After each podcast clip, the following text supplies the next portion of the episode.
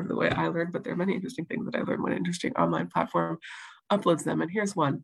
Um, so one of the psukim that I want to look at is the pasuk Bachotiv Kabbalayla, the second pasuk of Echa, right? She shall cry at night. Um, and her, her tear is on her cheek. Right? She has no um, excuse me, she has no one to comfort her from all of her lovers. Um, Korea Bagduba, right? Everybody has betrayed her and become her enemy. Um, and he said he reads it this way: Balila, right? What does it mean that she she cries at night? Different people read it a different way, right? A lot a lot of the commentators say, well, crying at night, right? I forget who actually said this. Right? People cry during the day because they want attention, right? That they like. There's there's a form of crying which is a little bit performative, which is looking for for some sort of response from other people. And crying at night is when you cry when you don't want something from other people. You're just miserable. Um, but he says, right, right? She starts to cry when she's done with her day's work because her day's work is terrible, right? She's sort of, this is the post destruction situation and she's really suffering, right? And it's not like she has time to sit around all day. I mean, some of the descriptions I think from Echa sound like people are sitting around all day just because there's there's literally nothing, there's, you know, like their their livelihoods have been taken away. But here, you know, she's she's suffering. Maybe she's been enslaved, something like that. During the day, she doesn't have time to sit and cry. So that's when Dimatalachia, right? Her tear is on her cheek. He sort of bifurcates the pasuk. She shall cry at night, right? The Dimatalachia is during the day. Her her cheek is on her, her tear is on her cheek during the day. Um, and I thought that was kind of evocative in terms of what Tisha B'Av is also, right? Tisha B'Av is this time where we force ourselves to make this space, right? It's like the nighttime almost. The afternoon of Tisha B'Av less so because you could do more stuff. Um, and we force ourselves to sort of make this space for like ruminating about bad things, right? We're not, we're sort of not busy. I think that one of the tendencies of modern Tisha B'Av is to make ourselves busy to avoid these uncomfortable thoughts, but that there is something happening there. Um, that like there's there's there's something there's something about Tisha B'av as an opportunity to kind of like sit with unpleasant or uncomfortable things. And I, don't know that I'm, I don't know what this exploration is going to lead to for all of us, but I think that's just something I hope we can all think about in terms of what is, what is Tisha B'av? Tisha B'av is the time when you sort of don't have these distractions, right? The crying of Tisha B'Av is the crying of like you don't have the ordinary distractions, and now you're sort of trying to to figure out what what is what to make of your situation. Um, so with that sort of as a background, I wanted to ask us to look briefly at the first chapter of Echa, which is um, Echa Aleph. It's the first two pages of the source sheet. Um, I personally, rereading Echa last night, it struck me more than maybe in the past, maybe because I was thinking about this, that the first chapter of Echa really is a little different than the others. It's, it's sort of the iconic one that I think many of us think about. Maybe that's when we're still paying attention at night. I don't know. Um, but I think that there's other reasons also. The, the perspective of it feels more raw in some ways than some of the other chapters, which are trying to sort of take a bigger picture step back. Um, so I, I wanted to focus there. Um, and I wanted to just ask us maybe to just sort of look it over for a, a minute or two and sort of let me know what you see in terms of, for example, any s- structural elements of the chapter. Does it divide neatly into different parts? What's it? Um, yeah, I think that's sort of the big question. Does a chapter divide neatly into parts and does it have some sort of internal structure? And how does that, what does that mean to you? How does that, how does that work for you? Um, so I know not everybody can talk, but can people put things in chat to Kayla or should I just not assume that that's a real thing?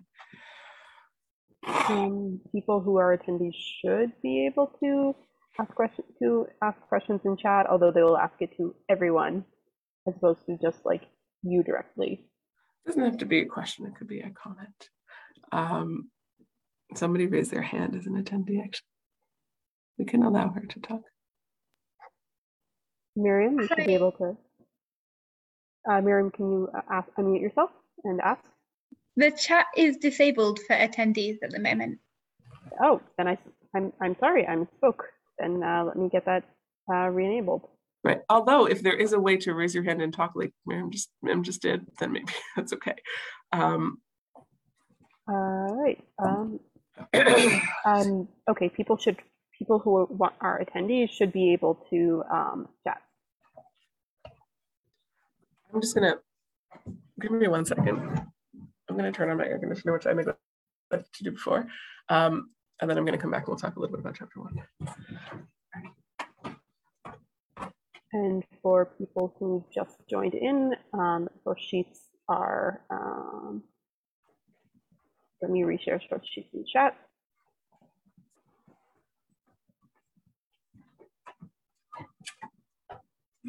Uh, Yeah. Marilyn, uh, see your hands up. You can Yeah. feel free to ask a question and unmute yourself. Go ahead.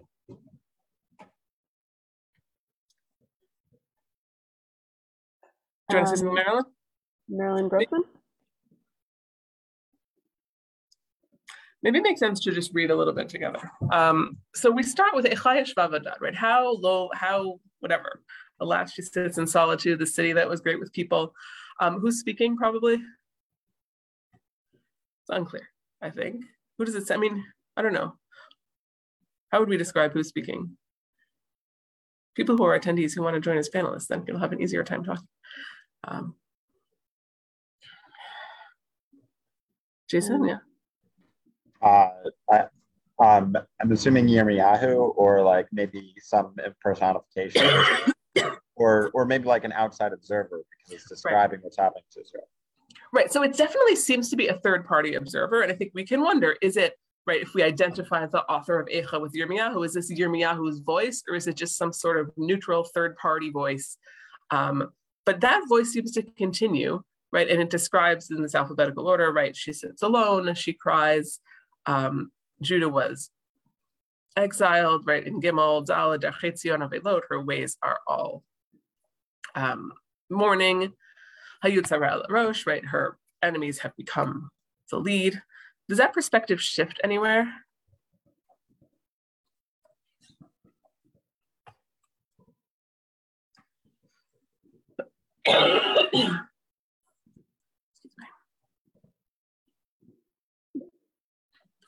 I'm going to pick up right.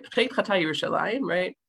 Jerusalem has sin still in verse 8, right? She's still it's still a third party describing her. And this third party also doesn't have, it's a little detached, right? It doesn't have trouble saying, like, this is happening to Jerusalem because of its sins, right? And Jerusalem, by the way, is singular here to a large degree. Um, all those who honored her, like, sort of start to put her down.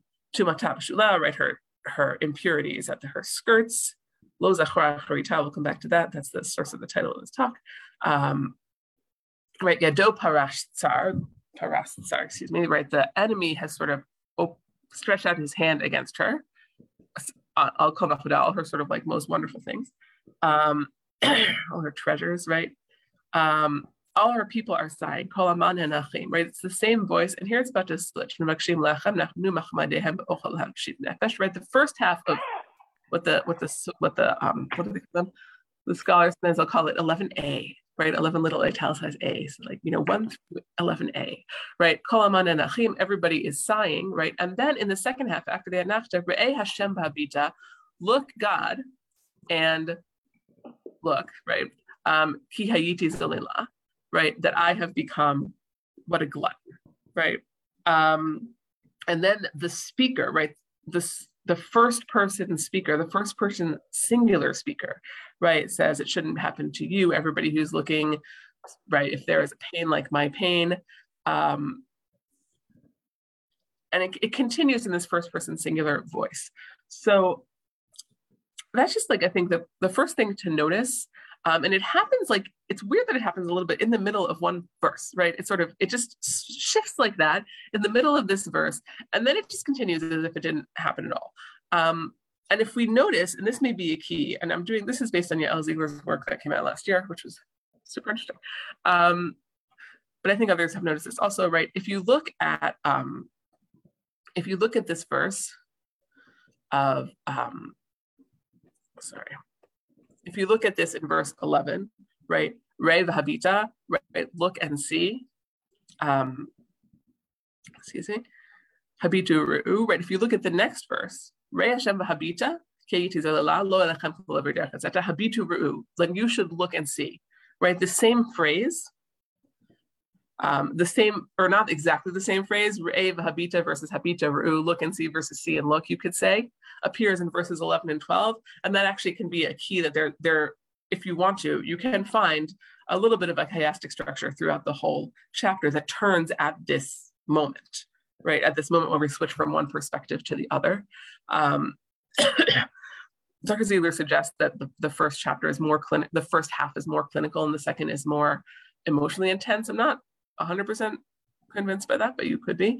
Um, but there, there does seem to be a difference in terms of, for example, like the degree to which fault is ascribed more easily in the first and the third person chance than the person suffering has the harder time attributing fault to themselves for their own suffering.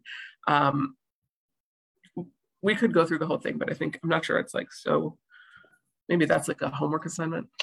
Um, with or without her book, you can look at it. I'll just do a few examples, right? Um, in chapter, in verse one, right, right, Ha'ir Rabati Am, the last verse in the chapter says, um,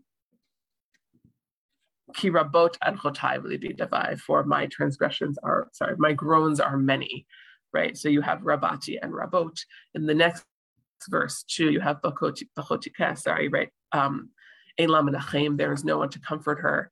And then in verse 21, sort of one back, you have um, right? There is no one to comfort me. And that's sort of like a very a clear example of the third person description and the first person description really paralleling each other. You can build that out for the whole thing. Um, which I think is interesting literarily, but what I, I really think is interesting is, or does for us, is it can do something a little bit um, like what does it do to us to do that to shift the perspective and to have the parrot kind of fold back over on itself in some way right? Like at this moment it switches from a third person talking about the losses in jerusalem to jerusalem talking about herself as a person right? And sort of like re- recapping all the same things or the same kind of words checking all the same boxes but in the opposite direction. Anyone have any observations or thoughts about that panelists are free to just talk and others are not. I know it's just above afternoon and it might not be the best time to ask people to talk, so I'm sorry. um, it, it, seemed to me that um, part of, so Dr. Ziegler actually connected this to a, a Mishnah, which is, I thought was very interesting. Um, there's a Mishnah that sort of discusses three different types of prophets. It's not on sheet. Um, right, some prophets sort of like the prophet's role is to mediate between God and man. Um, right? And some prophets are sort of much more invested in the God part of their job, and some are much more invested in the Israel specific part of their job, and some can balance both. Um, so, for example, Elijah is considered the prophet who was like very, very invested in God and not so invested in Israel, right? Which comes out in his stories, right? He's like a zealot for God. He does not mind killing Israel or bringing famine on them to prove that God is correct, right? Um, whereas Jonah might be the opposite because he doesn't sort of well, the way the rabbis read it, he doesn't want to bring um, repentance to the enemies of Israel, let's say. Um, and Yirmiyahu, who is the putative author of Eicha, is the one who's supposed to balance both, who sort of takes both perspectives. Where is this midrash? This is in a Mishnah. It's not on the sheet. Um, I believe it's in a Mishnah. I'll find it for you in a minute while I'm talking. Um, right, that like if uh, that didn't work at all.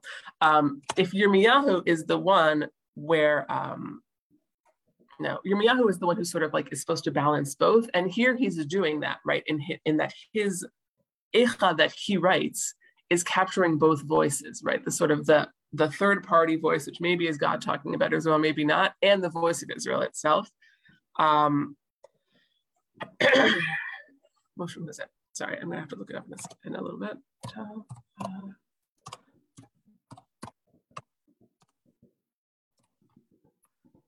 Um, yeah, sorry.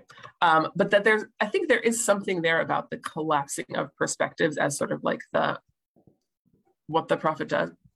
sorry, it's in a Mechilta. Um, no, is it? I don't know. Um, yeah, but there's something about like this chapter is kind of capturing that like the prophet has done his job, right? He's kind of like he's he's able to bring out the same problem from multiple perspectives, um, using kind of the same words but also slightly different feelings, let's say. And I think that idea of like a little bit of a collapse, um, I guess that's that's sort of the main thing I want to say. Maybe is that in Eicha and in reading of Eicha, we, within Eicha itself, and then within the way we read Eicha, we end up bringing a lot of things into the same point, right? We bring the perspective of the third party observer and the perspective of um, Jerusalem herself, let's say, although some people will see, maybe they don't see it as Jerusalem as the speaker in the second half, but I, to me, that seems like the shot is that it's the, the sort of the, the victim itself is speaking about how much they have been put upon, right? That sort of to bring those two perspectives together and that that kind of ability to collapse is what's going to lead to the ability to bring a bunch of other stuff, to bring in everything that's sort of all of Jewish history almost into Eicha, um, as we'll see in a minute. Um, where is it? Um, so, okay, so with that, I want to go to the pasuk that becomes this, that became the source of this uh, this text somewhat unwittingly of this sort source of the title. Now the title kind of uh, glosses over a very important feature of this um, of this pasuk. So um, we're going to pretend we're going to erase the title of the talk from memory and actually look at the pasuk, which is this. So I will go back to um, sharing, um, which is on, so I'm going to go back to source two, right? Do people need me to share? Is that a good practice? I guess I can. Um, I'll do it. Yeah. Here it is, right? So, and I'll make it bigger. So hopefully that will fill your screen. Don't need that. Okay. Um, right. So here's our, well, actually, this isn't our pasuk. Our pasuk is further above. Um, pasuk nine, right? Shumata b'shulaha, right? Her impurity is at her skirts, seemingly referring to some kind of like menstrual image. Lo zachra acharita. How would we translate lo zachra acharita?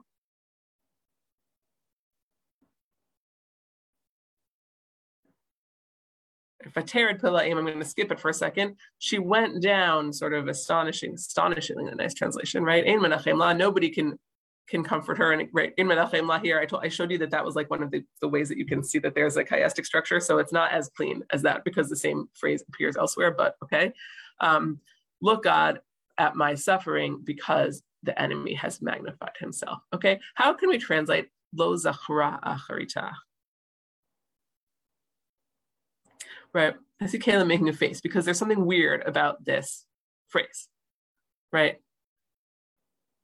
Or maybe we can remember how, how does it get translated in the title of this talk, for example, it translates it as she gave no thought to her future, right? But now that I'm saying that, think about like there's something weird happening there. Um, there's something weird happening there, which is like, yeah, something strange is is happening with one of the words, the word zachra, right? Lo zachra, zachra almost always means remember, right? Remembering usually happens to something in the past, right? And acharita is her end, something that happens in the future, right? So this translation that we have, I probably from JPS or something. Um, what did I have up here? This would be the JPS also. Um, she was not mindful of her end, right? They also they they translate a little differently. I don't know where they get, she gave no thought to her future came from, but um, you basically have to do something with one of those two words, or maybe both, to make this pasuk make sense. Because usually you can't remember a thing that happens in the future. Okay, um, but I think that what the commentators do do with that is going to be maybe a little instructive for us. So Rashi says lo and he doesn't tell you that this is his problem. This is a great like what's Rashi's question moment, right? Because he says they wouldn't pay attention to what would happen at the end, right? What has he done? He said, remembering doesn't really mean like remembering literally. I'm going to use a different idiomatic word that's very close to remembering, pay attention, and then it's all going to make sense because pay attention doesn't have the same time valence. Right? You can pay attention to the future and the past, and that's fine, and the present, and whatever it is. They just weren't thinking about it. So that that sort of solves that problem by by taking away the edge of the word zachra, not really translating as it's usually translated. Shadal goes a step further. He doesn't just sort of like, you know, um, like Rashi just kind of pretends that it's not the word Zachra and says something else. But Shadal says, this is actually on the on the pasuk Zachor Yom Shabbat, which is interesting in its own way, right? He says Zechira is not specific to the past, right? Actually, memory can happen, can apply to the future. And what's his proof? Lo right? She did not remember, right? So Jason is maybe correct that we do have an idiomatic way of saying, right? That you don't remember what happens, right? That like based on past experiences, you may have a way to predict the future. And I think that's where some of the commentators are going to go. Right. But I just want to I want to notice that there is some a little bit of a discontinuity there that has to be handled in some way. Right. So one thing that you can do is kind of like gloss over the word zachra. Another thing you could do is gloss over maybe both words, which is a Yosef Kara, who's like a little bit of a younger contemporary of Rashi does. Um, he says, lo lo sama aliba. So again, he translates zachra as to pay attention, right? And what is the thing that she didn't remember? Right? He, he translates the word acharita, right? What does it mean? Her end? Not the actual thing that would happen in the future, but the thing that people told her in the past would happen in the future, the past messages about the future. And so that solves the time discontinuity. Um, and in some ways, it does kind of it, it, I think I don't know, Jason. You can say if this is true or not, but it does kind of um, right. How would she know what happens to after sin? Because somebody told her, right? So she forgot that somebody told her what was going to happen. So Rabbi Yosef Kara kind of like massages both words, I think. Um, and then he gets to this place. And the Midrash, um, the Midrash, I think, Midrash Lech which is a late Midrash, so like contemporary to the other, um, the two medievals here, um, I believe. So she didn't remember her end. In Zechira el Devar He says like it whatever says listen like Zachar has to be about the past, right? That Zachar is always about the past. So what's the thing in the past? The thing in the past is not just the the you know the admonitions of the prophets, but the covenant itself, right? She didn't remember the covenant, and the covenant predicts what will happen to her in the future. So you have to you have to put a lot of words into Acharita, right? Acharita is the future as the covenant and the future that it predicts. Okay. Um, but I think that what um, I'm going to stop for a second sharing. I think that, excuse me, part of what this these different ways of reading this pasuk are, and by the way, right, when when we say she gave no thought to her future, that's like the Rashi reading, right? She just sort of achrita is simply her future, and that it's not being remembered per se. Um, this pasuk, in some ways, is like an example of how just like the perspectives in the first chapter of Echa can collapse on each other, even like the time can collapse on each other, where you didn't remember what would happen in, the future. It doesn't really make sense, but yet when you say it this way, it kind of does. And it's capturing a lot of history in just those two words. You didn't remember all of the predictions. And then uh, the when they did or didn't come true, and all the demands that you may or may not have ignored. Um, so the reason I wanted to begin with that pasuk is I think that first of all, here we have in Echa something about right. It's on the one hand, it's very situated in the destruction of the first temple, but on the other hand, it's it's opening for us the possibility that it actually sort of exists out of time, and this is how I think Jews have come to understand Echa thereafter, which is that this is the location for all of our suffering or all of our bad historical trauma. We put it into Eicha. Um, and that's what I want to bring us to later is sort of how can how do we read Eicha? Um, not just about the first temple, which most of the people writing most of our post Eicha texts were not thinking about anymore, right? The rabbinic writers and the medieval writers are thinking about something different. They're thinking about their own tragedies and how do they sort of read those into them. What I'm trying to suggest is that Eicha is already a little bit asking us to do that by kind of opening up the possibility that the past and the future are are a little bit less less sort of obviously ordered than we usually imagine. Um,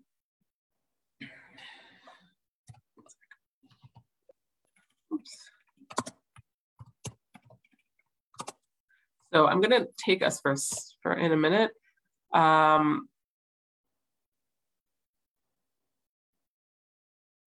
yeah.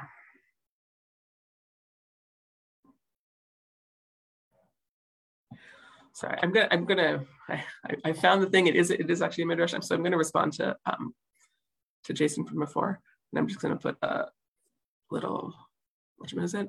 I'm gonna put a little link if you want. Um, this is from a Mechilta, the midrash that I mentioned about, I'm putting the quote because it's a long um, quote here. It's like a long passage so that you can control F it if you want. Um, but, oops, I will share it with everyone because why not? Um, there you have it. Um, great. So I wanted to take us to this pasuk al elani bochia, which is like one of the most I don't know. I think one of the most famous. It becomes um, songs, right? Um, there's some famous songs. I was I was debating whether I should sing them, but I definitely should not sing them now because I don't think I could sing today. Um, but maybe at the end other people will be welcome to. Um, Al yeah, right. Over these things I cry. Verse 16. Um, and she says, right, Al Eila Ani Bokhia. my eye, my eye sheds tears. And right, so Dr. Ziegler says, like, look at this, you know, if this is a great example of the two different perspectives in the first chapter of Eicha, where like, you know, you have Pasuk Bet and Pasuk Tet Zayin, and they're actually like kind of different. Um, I'm not sure they're so different, but we can look at them in a second, right? So please, my eyes, my eye, my eye sheds tears for the comforter to restore my soul is removed from me. My children are desolate, for the enemy has prevailed. Um, so maybe first we could just compare it a little bit to the third party perspective in Pasuk Bet. What do these two pasukim have in common and not in common, let's say?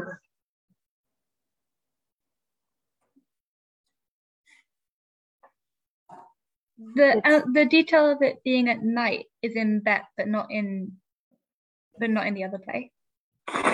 Right. And in fact, it's possible, right, that there's no time, there's no time like limit to her crying in the second half. She's crying maybe a little more intensely. Yeah.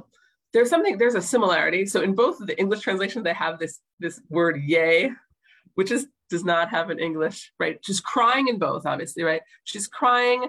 She's lost her right um she's been sort of betrayed by people or right the word oyev appears like her crying is in contrast to the enemy right? The enemy is the cause of the crying and sort of indifferent to it. They both begin right? So why do they both have this weird english translation? Yay she weeps yay she weeps. My eye yay my eye right? That's some like somebody's archaic english i'm blaming the translation as if i'm not the one who put it on the page but whatever. I did put it on the page. I'll accept that. But that's an archaic English way of sort of acknowledging that you have this double language in both of them, right? Care, right? She shall surely cry is how it might often be translated, or any, any, my eye, my eye. Um, right. So like there's some kind of doubling. Um, exactly what that might mean, we'll talk about in a bit, right? But there's there's some feeling of excess in both. To me, Dr. Ziegler said, thinks that verse 16 is more has more pathos. I don't know. Maybe. Um i think i don't know. You know there's you also can, the there's also the point of view difference um in yeah. 16 and 2 um first person versus third person. Right. Right because 2 is part of the first half which is basically all in third person and then this is after we've switched. Right but I guess I'm not, I'm, I don't fully see the difference in levels of pathos between those two halves, certainly not as exemplified by these two verses, but okay. Um, I think there's something about sort of like crying in excess that's appearing in both. And from the perspective of the readers, like of the Tanakh readers or rabbinic, rabbinic readers of Tanakh, one thing that's sort of suggestive, right? In both, whenever you have a doubling of language, you always, right? If you're ever looking for interesting midrashim, you sort of start to develop a sense of like, when is there going to be an interesting midrash? This is a good clue. If there's going to be a double language, somebody might say something interesting. Another interesting thing is the word elah, right? For these, because like, for which, right? What are the these over which I cry? Um, because in fact, she doesn't specify. So that's where I want to pick up. Um, so here we are. Ibn Kaspi just says, well, what is the this over which she cries? This is like a great shot answer. Well, all the other stuff in this chapter, right? Like I'm crying over all the stuff that I've just been describing and that I will continue to describe in this chapter. And that makes, in some ways, total sense. Um, and I'm not sure that anything more is required to actually explain the Bible. Excuse me. Um, but let's see what we can do. And I think part part of like the adventure in reading Eicha even if more isn't required, maybe more is possible, right? Um, and I just I'm going to sort of build a little bit towards that. So Rashi says "Eini Eini," right? My eye, my eye. The the Targum actually says my eye, my eye, meaning both eyes. I have two eyes, which is like again sort of a weirdly hyper literal reading. Um, but everyone's allowed to have their hyperliteralism. So I just thought I would mention it. Rashi says, Ani, Ani, Klamar Tamid. Why does it say my eye, my eye? Because it's always happening. It's not just a one time occurrence, right? My eye is always shutting, right? The double language teaches there are no interruptions. Um, and I think this Rashi is already a little bit suggestive, potentially, excuse me, that um, are you guys really glad that you're not in this room with me now getting sick? Yes. Um, whatever, I would not have done this in person with anyone. So all is well.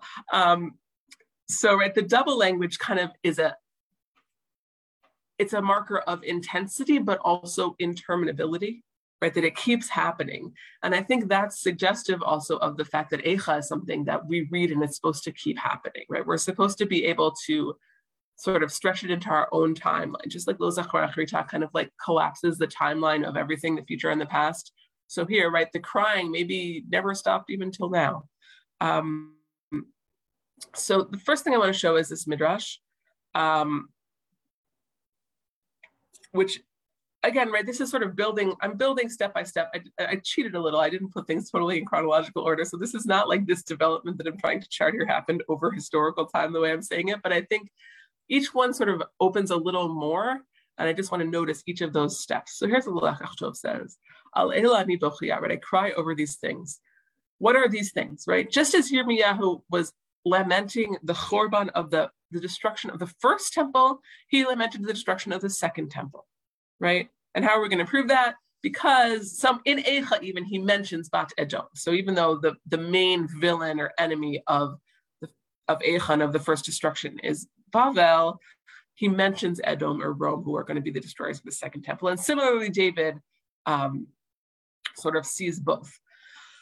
and this already kind of is license to then use Eicha to talk about the destruction with which, say, the rabbis were more familiar, right? Which is the destruction that happened very close to their own time, the destruction of the first temple, and then the various persecutions that happened after that, which is what's going to happen.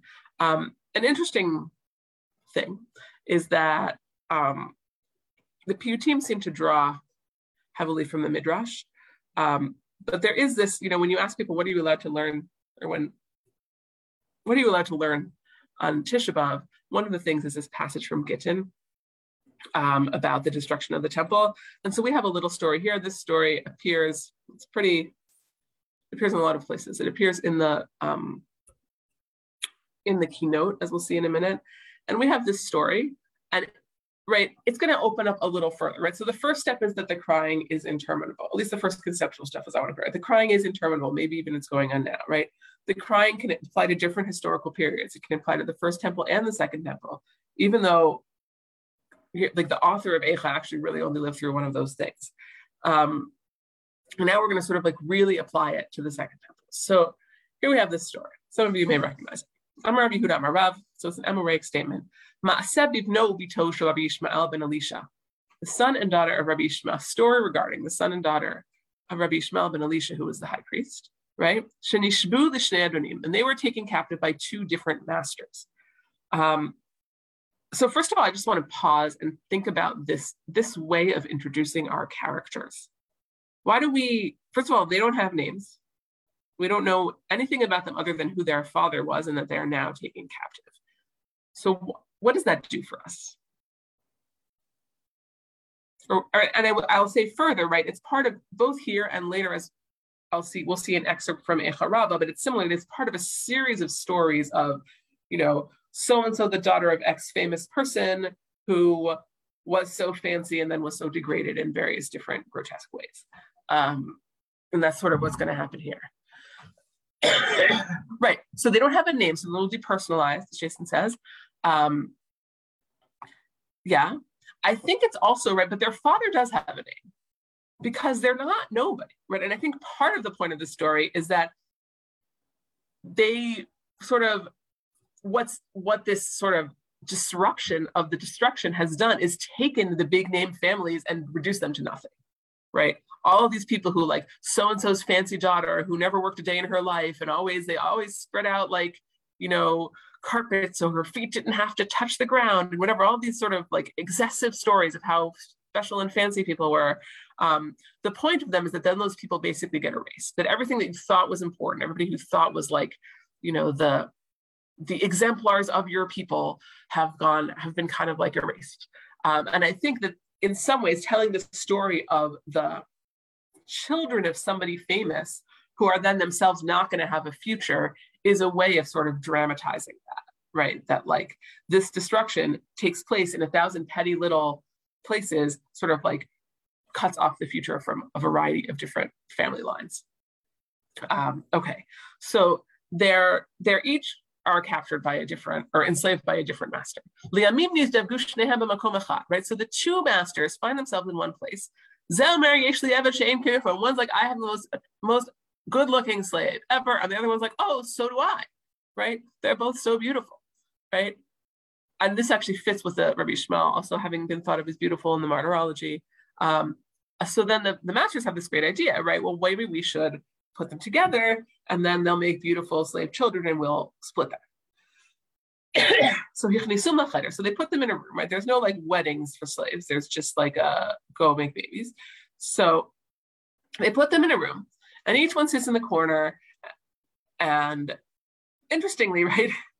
Um, and he says, right, I'm priest, the son of priests. How can I marry a slave? Right? It's not even like this is terrible. I'm a slave right? There's something about his own perspective that is both accepting but not sort of recognizes the gravity of his situation, but also doesn't. And I, I'm not sure whether to see it as noble, right? That he's not willing to accept somebody else's designation of him as a slave. He's like, no, I'm a priest, son of priests, or a little bit like, why do you think you're really better than her? Which is going to be where the story ends, which is like he's not actually better than her, um, right? Like it's not like somebody else actually deserves this more than him. But I mean, maybe it would have been normal to think that in his time, right? So he says, like, how could I marry somebody so lowly? And she says, right, I have such lofty yichus, um, lineage, right? How could I marry somebody so lowly? And they are both crying in the corner. So, and there's different ways of telling the story, but basically here they're both crying, and presumably, right, they both assume that they know about the other person something, which is that, right, this other person is lower than me, but they must have some other reason for not wanting this, right? Um, so when the the, the uh, Amud HaShachar comes out, the dawn, they see each other, right? Because it's dark. In the olden days, it's like very dark at night. So they can finally recognize each other. And they fell on each other, they hugged, and they died crying, which is like an interesting physiological question as to how that works, but okay. Um, right so they this sort of like this stylized story right they both have been brought down to this low fate and in some ways right related to what i was trying to say before right they have this lofty lineage. Their only chance to have children at all is in this very degraded way. They don't do that and then they die right? So this is sort of like the story of the end of this lineage right? It's not i don't know if it's better or worse than ending in just like people being slaves and shipped off to rome it ends with them like they don't have children at all. They just die, right? And about them, Yirmiyahu said, Al Ela Nibochia, right? Regarding these, I weep, my eyes, my eyes run down with water, right? And I think this is a reading of Ela. These, who is the these? These two people, right? And maybe that's related to the doubling, right? Ani Ani or Damai might cry for both of them. Um, it's interesting to put Yirmiyahu as the author of Al Ela Nibochia, which I think is not obvious that Yirmiyahu is the speaker for the second half. I think it's probably more likely that the speaker is the Israel personified. But here, right, Yirmiyahu is saying, I cry for these. Um, and interestingly, right, who was actually crying in the story. Jerusalem.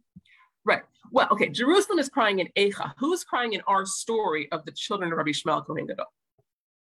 These, as it were, like the the children themselves. Right. The children themselves are crying, and Yirmiyahu's crying is like a sympathetic cry. Right. He's crying with them almost. Right. He's sort of like they die crying, and he's still crying. Now Yirmiyahu actually was not alive, right, when this happened. If this happened, right, whatever. He was not alive when this would have happened. But the idea, right, that like sort of Rashi's idea of the interminable crying is that it can it sort of transcends time in some way. And I think there's one more thing about these um, these stories that pick up on individuals, which is that they um this is a well-known thing in fundraising, right? Like I actually just got I just got a a pamphlet from a refugee aid organization, right? And they have like all these numbers, right? Like which are astounding numbers. You know, there's like seven inter seven million internally displaced people in like multiple countries right now. I mean, there's like a hundred million something like that, like displaced, forcibly displaced people across the world right now. Like these astonishing numbers. And then they have like very big glossy pictures of people with names that are like, you know, our rescue boat picked up so and so off the coast of Liberia, and like here she is holding her baby, right? And the reason people do that is that people don't give money to 10 million internally displaced people or whatever. And they give money to like so and so who got picked up off the boat um, because people relate to individuals and their stories. That's just like a quirk of this. I don't know if it's a quirk. It's a feature of our psyches, right? That we relate to stories, right? And in some ways, telling a story about how many million, or I don't know, million is probably too big, how many thousand Jews were shipped off into slavery and never to be heard from as Jews again is very different than telling one story of one family that sort of met its end this way. Um, and then to say that the crying, right, the crying that Yirmiyahu begins in the past sort of continues for them and continues for us who live after them. Through them, right, they cry about themselves. You Yirmiyahu cry sympathetically about them, and maybe it's inviting us also to cry with them. um, right, and I just I think that the um the kina that's about these this brother and sister, which is kina 23, kind of picks up on some of these themes when it says Lazogi Yikunin Yirmiyahu, right? So it seems to be following the, the Gittin version. I see there's something in the chat. Um, okay. Thanks, Jason. Um, right. Seems to be following the Gittin version because it's saying Yirmiyahu is is um lamenting, B'shiyah, right, in the destruction, right? zot ani tamid bochia. I all I perpetually weep this sort of um well, it's an interesting way to how to actually question how to translate it. This decree, this this should be decree. My apologies. Right, this decree, I weep constantly, right? so I, I think it's partly that you you weep the decree that was decreed against the Jewish people, but it's also I feel a sense that there's a decree that you will weep constantly. That that's part of the suffering is like this constant suffering with constant sort of like mourning with no let up, right? right? And it will be burned in my heart, right?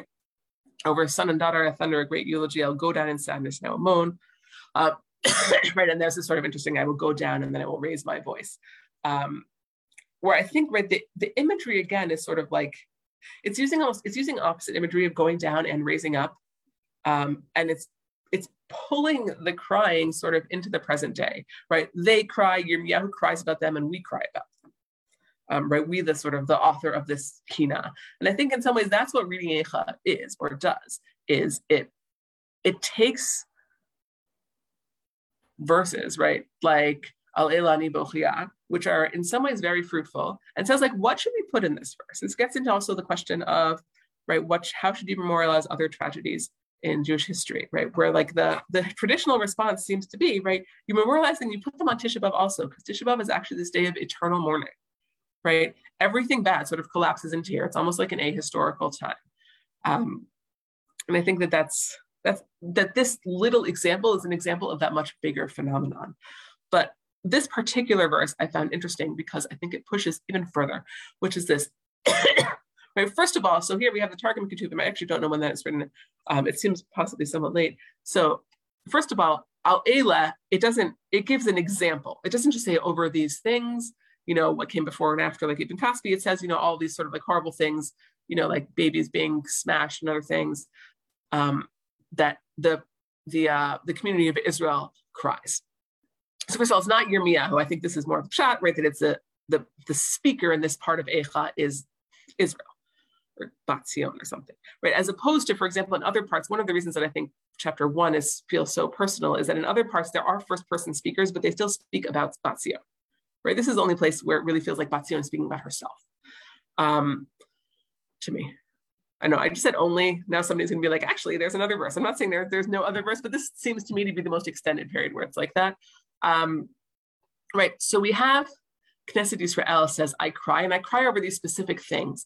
Um, this I think is also actually interestingly evocative. What th- these these things about right the children being dashed and pregnant women being torn open and these sort of like gruesome images um, they do appear elsewhere these images like these are not the images that appear in the the parade of horribles that you get in gittin or in midrash eicha about this pasuk but they do appear elsewhere um, and i don't know if this is what the author of the targum intended but i think it is also suggestive which is this so there's a pasuk in um, malachim where Elisha comes to speak to the king of Aram, I believe, and he's crying. And Chazael, Chazael is not actually the king. Chazael, I believe, is like a general who's going to become the king, something like that.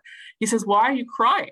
And he says, I know what you're going to do to the children of Israel. You're going to do this thing. You're going to smash their children and dash open, rip open their women, right? Um, which I think it's kind of interesting because it's almost like what the Targum has done, it has taken Elisha's crying and put it into Eicha also, right? That like I'm crying. I Batzion I'm crying. I Yirmiyahu am crying. I'm crying about like what Elisha cried about in the past is now happening in the present. He cried about it then. We cry about it now. We can cry about it in the future, right? That it's sort of like stretching out and or collapsing the time horizon. Um, in a way that like you know remembering your future kind of suggests. but I think the most radical move comes from the Zohar. Well, I don't know if it comes from the Zohar. It appears in Eicha Rabbah, which is depends how old you think the Zohar is, which one comes first.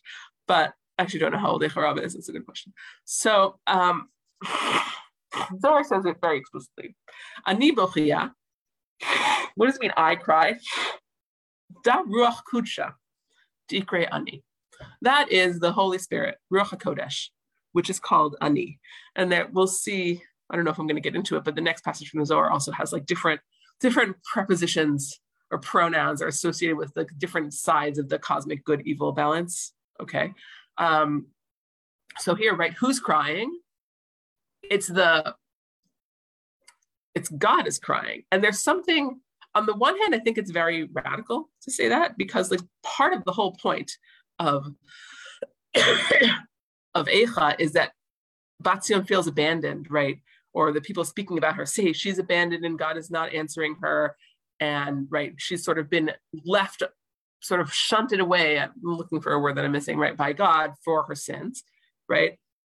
But on the other hand right so this instead of saying like no god like god is actually there right which is a very sort of persistent piece of a certain kind of theology that god suffers with us even if it's true that god has pushed us aside and caused us to suffer because of our sins that god that causes god suffering as well.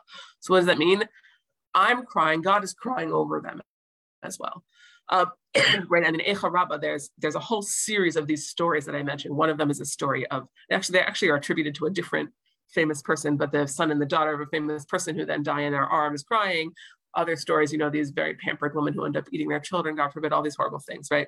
And it says after each one of them, it has this line, and the Holy Spirit cries out and says, I cry over these, right? Which has brought our crying not only from the past, not only sort of connecting to pre Yirmiyahu people like Elisha, Yirmiyahu crying over his destruction and the destruction that he knows will happen in the future, and the people who experience that future destruction crying over themselves and their children, and us crying over them, right? But also brings it even like outside of the, the sort of worldly plane up to God. God is also crying, right? That like this is the day of crying at all times and places, right? In all planes. Um, right. Um, the second Zohar, I'm going to read it even though it's going to open up a can of worms, but um, this is my own translation. So if you're a Zohar expert and you think I made a mistake, please correct me. Um, but right, so it's going to make again a distinction between the Ruach HaKodesh and the sort of spirit of impurity. So the spirit of impurity, which is the evil serpent, which sort of is a, a theme, right? That there's like this, there are forces of evil in the world in the theology of the Zohar that are always trying to get us, um, right? Um, and it has sort of a male and female sort of like lead evil guys. Um, and they, they're called Ela, right? Um, they're found in many facets in the world. And Ruach Kodesh is called Zot, which is the um, the covenant, like Zot Ot Havrit, right? This is the, the sign of the covenant, right? And you can find it with human beings at all times, right? And then it brings sort of examples, right? Zeh Hashem, um, or Zeh Keli, right, from the Shirat Hayam, right, where you talk about God as Zeh. But Ela is a language of sort of bad stuff in the world. Forget this, the man and woman riding the serpent, like whatever we can, you and I can explore together another time. I do not have intelligent things to say about it. But, right, the idea of sort of there's forces of evil they're represented in some ways by Ela. The forces of good are represented by Zot, right? When you say Al Ela ani right? It's not enough that we've transported God into the crying. It's actually giving, it's also transporting it into the cause, right? Ela tishakachna, right? Um, where is it? Ela Elohecha Yisrael, right? These are your gods. And there's a there's a similar midrash that connects it to Bachotiv Kebalayla, right? She shall surely cry at night well, this is like when the time that those Jews cried in the desert over the report of the spies, and now they're suffering about that forever, right? Um, so there's something about these sort of this tendency to like ascribe guilt, let's say, right? That al ani is actually like the Ruach HaKodesh is not just crying about the suffering of the Jewish people, it's crying about the Jewish people's embrace of evil or of idolatry, let's say, which is something that maybe they can fix, right? Um, right? That sin of Chet will cause them many crimes, but there is a possibility that they can be um, they can be redeemed. Um, right? Eventually, that will be forgotten, and I will not forgive you. That's a, an interesting reading of this pasuk from Yeshaya. Um, that felt like a little bit I think I glossed over too much there, but the basic idea, right? It's not just the Ruach HaKodesh is crying, but the Ruach HaKodesh is crying over a spiritual loss, not just a physical form of suffering, and that those two things are actually collapsed, right? That like, again, just like the past and the future and the present, and not many people's different presents are all contained in this one verse, and the perspective of the prophet or of the third party observer and of Tzion herself are contained in the same chapter, and the perspective of sort of the sufferer, where it feels pointless and also of God where it feels like there's a reason for your suffering are also both contained in this pasuk. Um, right. so Eicha Rabbah does something very similar. Um, right. It's going to on on our sort of first verse coming back to one two, um, not first verse, but our, our sort of companion verse. Tal elani bochiyani ani ardamaim with the similar doubling we have with Bachotiv Ke. Um, what is the doubling of Bachotip Kamin? Al Galut Aseret Shvatim and Galut Shevet Yudah Yamin, right? So we have two different um, exiles that happen leading up to the time of Yirmiyahu, right? The 10 tribes and then the Judah and Benjamin, right? Or or maybe ani bochia is bocha umivaka acheri, right? It's sort of an interesting grammatical reading, whether or not it's accurate that it's right. But sorry, bakot kebalayla that she she cries, yea, she cries, means she cries and causes others to cry, right? Cares that she cries herself. Bacho means she causes others to cry. Mivaka achirim, right? For example, who does she cause to cry with her? Kadosh Baruch Hu, right? She causes God to cry. Um, she causes the angels to cry. She causes, um, right? He took him, sorry, it's an interesting connection. That's just trying to prove that this grammatical form of bacho can can mean to cause somebody to do something, um, right? Um, right. So it causes God causes the angel and causes like the physical world to cry with us or with her, um, right? And even the other nations, right? That there's something sort of like, even though right, the other nations in Eicha are the enemy who are taking joy in our suffering to some degree.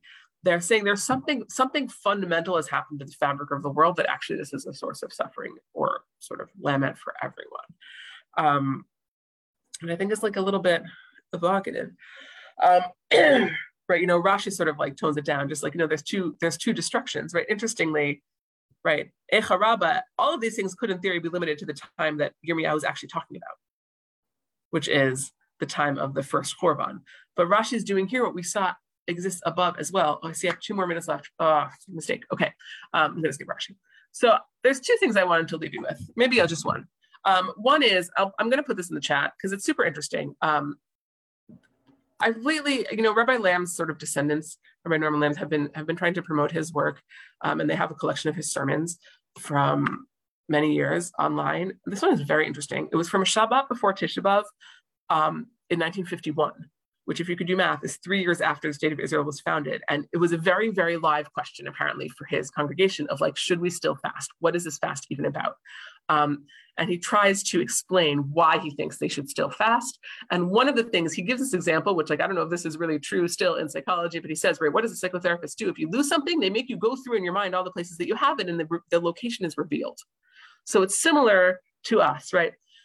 Doing mourning this loss is more than mourning, it's an excellent psychoanalysis because by recalling these traumatic events of 2000 years ago, we can find the clue to where the keys, the keys to the Beit HaMikdash are, right? That like this form of mourning is actually a way of excavating our own selves, right? What we're bringing to this moment. And I think, I mean, whatever, this is where I struggle, maybe others do also, right?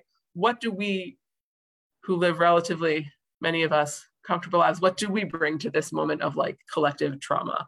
Um, right but that like there's something about reliving it that can cause us to find that um, so i encourage you to read that if you want i always find these sermons to be like whether or not i agree with everything he's saying they're like super super interesting time capsules.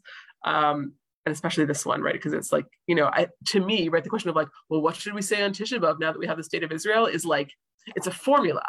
Because as long as i've been alive we've been doing tisha b'av this way but like and we've been asking this question then we have like an answer why really we should do it the way we've always done it. But like it's very different than like actually in 1951 being like, well, is it going to change or not? It wasn't obvious that it wasn't going to change. Um, but I just want to end with the Shla, who is a medieval, I don't know, Musar Kabbalist type thing. So he says, this is a Musar admonition. Over these I weep, my eyes, my eyes should water, right? That you should be crying over two things. You cry over your sins and over the destruction of the temple. And actually, these things exist in like a recursive loop, right? Because if the temple were present, first of all, the world would be better, everybody would be righteous, and we would have lived in this idyllic world. And also, right, you would be able to get atonement from the temple, right? Whereas now we're sinful and we have no temple to recuperate, to rehabilitate our sins. Um, so what are we supposed to do, right? We're sort of caught in this loop. Um, and then he suggests this. So he says, right, we have no repair except, and then he says this, liot sur ra, to avoid evil, I put wrote to be avoid evil to capture his sort of like weird turn of phrase. He's quoting a pasuk, right? To avoid evil and do good, be lowly down to the dust, sanctify ourselves with whatever is possible. Our body should become a vessel to receive holiness, since it's the image of the of the Mishkan, right? And there should not lack from its sacrifices. And here are some examples of his sacrifices, right? How do you sacrifice from your body? By fasting, right? How do you sacrifice with your speech? By speaking about the korbanot and their halachot. How do you sacrifice with crying? That crying is actually like nisa right? Like the um the water libation. That's why I brought this here because I thought it was so interesting, right? And um, right, or to have a broken and downtrodden heart, he quotes pasuk, which comes up in many places in the Gemara, um, including in our parak from the summer. If Chaya still here, so um, there's something right. He starts off with this sort of like very bleak description of like, well, without the temple, we have sins and we don't have a temple and like we're just like they're building on each other. You can never get out of this loop. And then it's like but actually you can. And one of the tools that you can is fasting and crying and that the crying itself is almost like a form of sacrifice. And i think that that that's an, another way that like right just as crying has sort of like collapsed different times and different places and different like heavenly and earthly planes here I'll end with this as sort of like it's like a little bit of a hopeful note, right? That it's not just like you're trapped in this infinite regress of tragedy, but that it's something that maybe can eventually, as we sort of walk, come out of Tisha B'av, can can lead somewhere constructive, perhaps. Um, so thank you for bearing with me and for uh, um, listening to my cough. And I wish you a meaningful and easy end of the fest. All right. Thank you, Ms. Gedwiser. Um, if anyone has future questions, um, um, if anyone has questions for you, how can they get in touch? Oh, um, they can email my last name at, at Drisha. That's fine. I'll put it in the You should make sure you know you spell my name correctly because nobody ever does.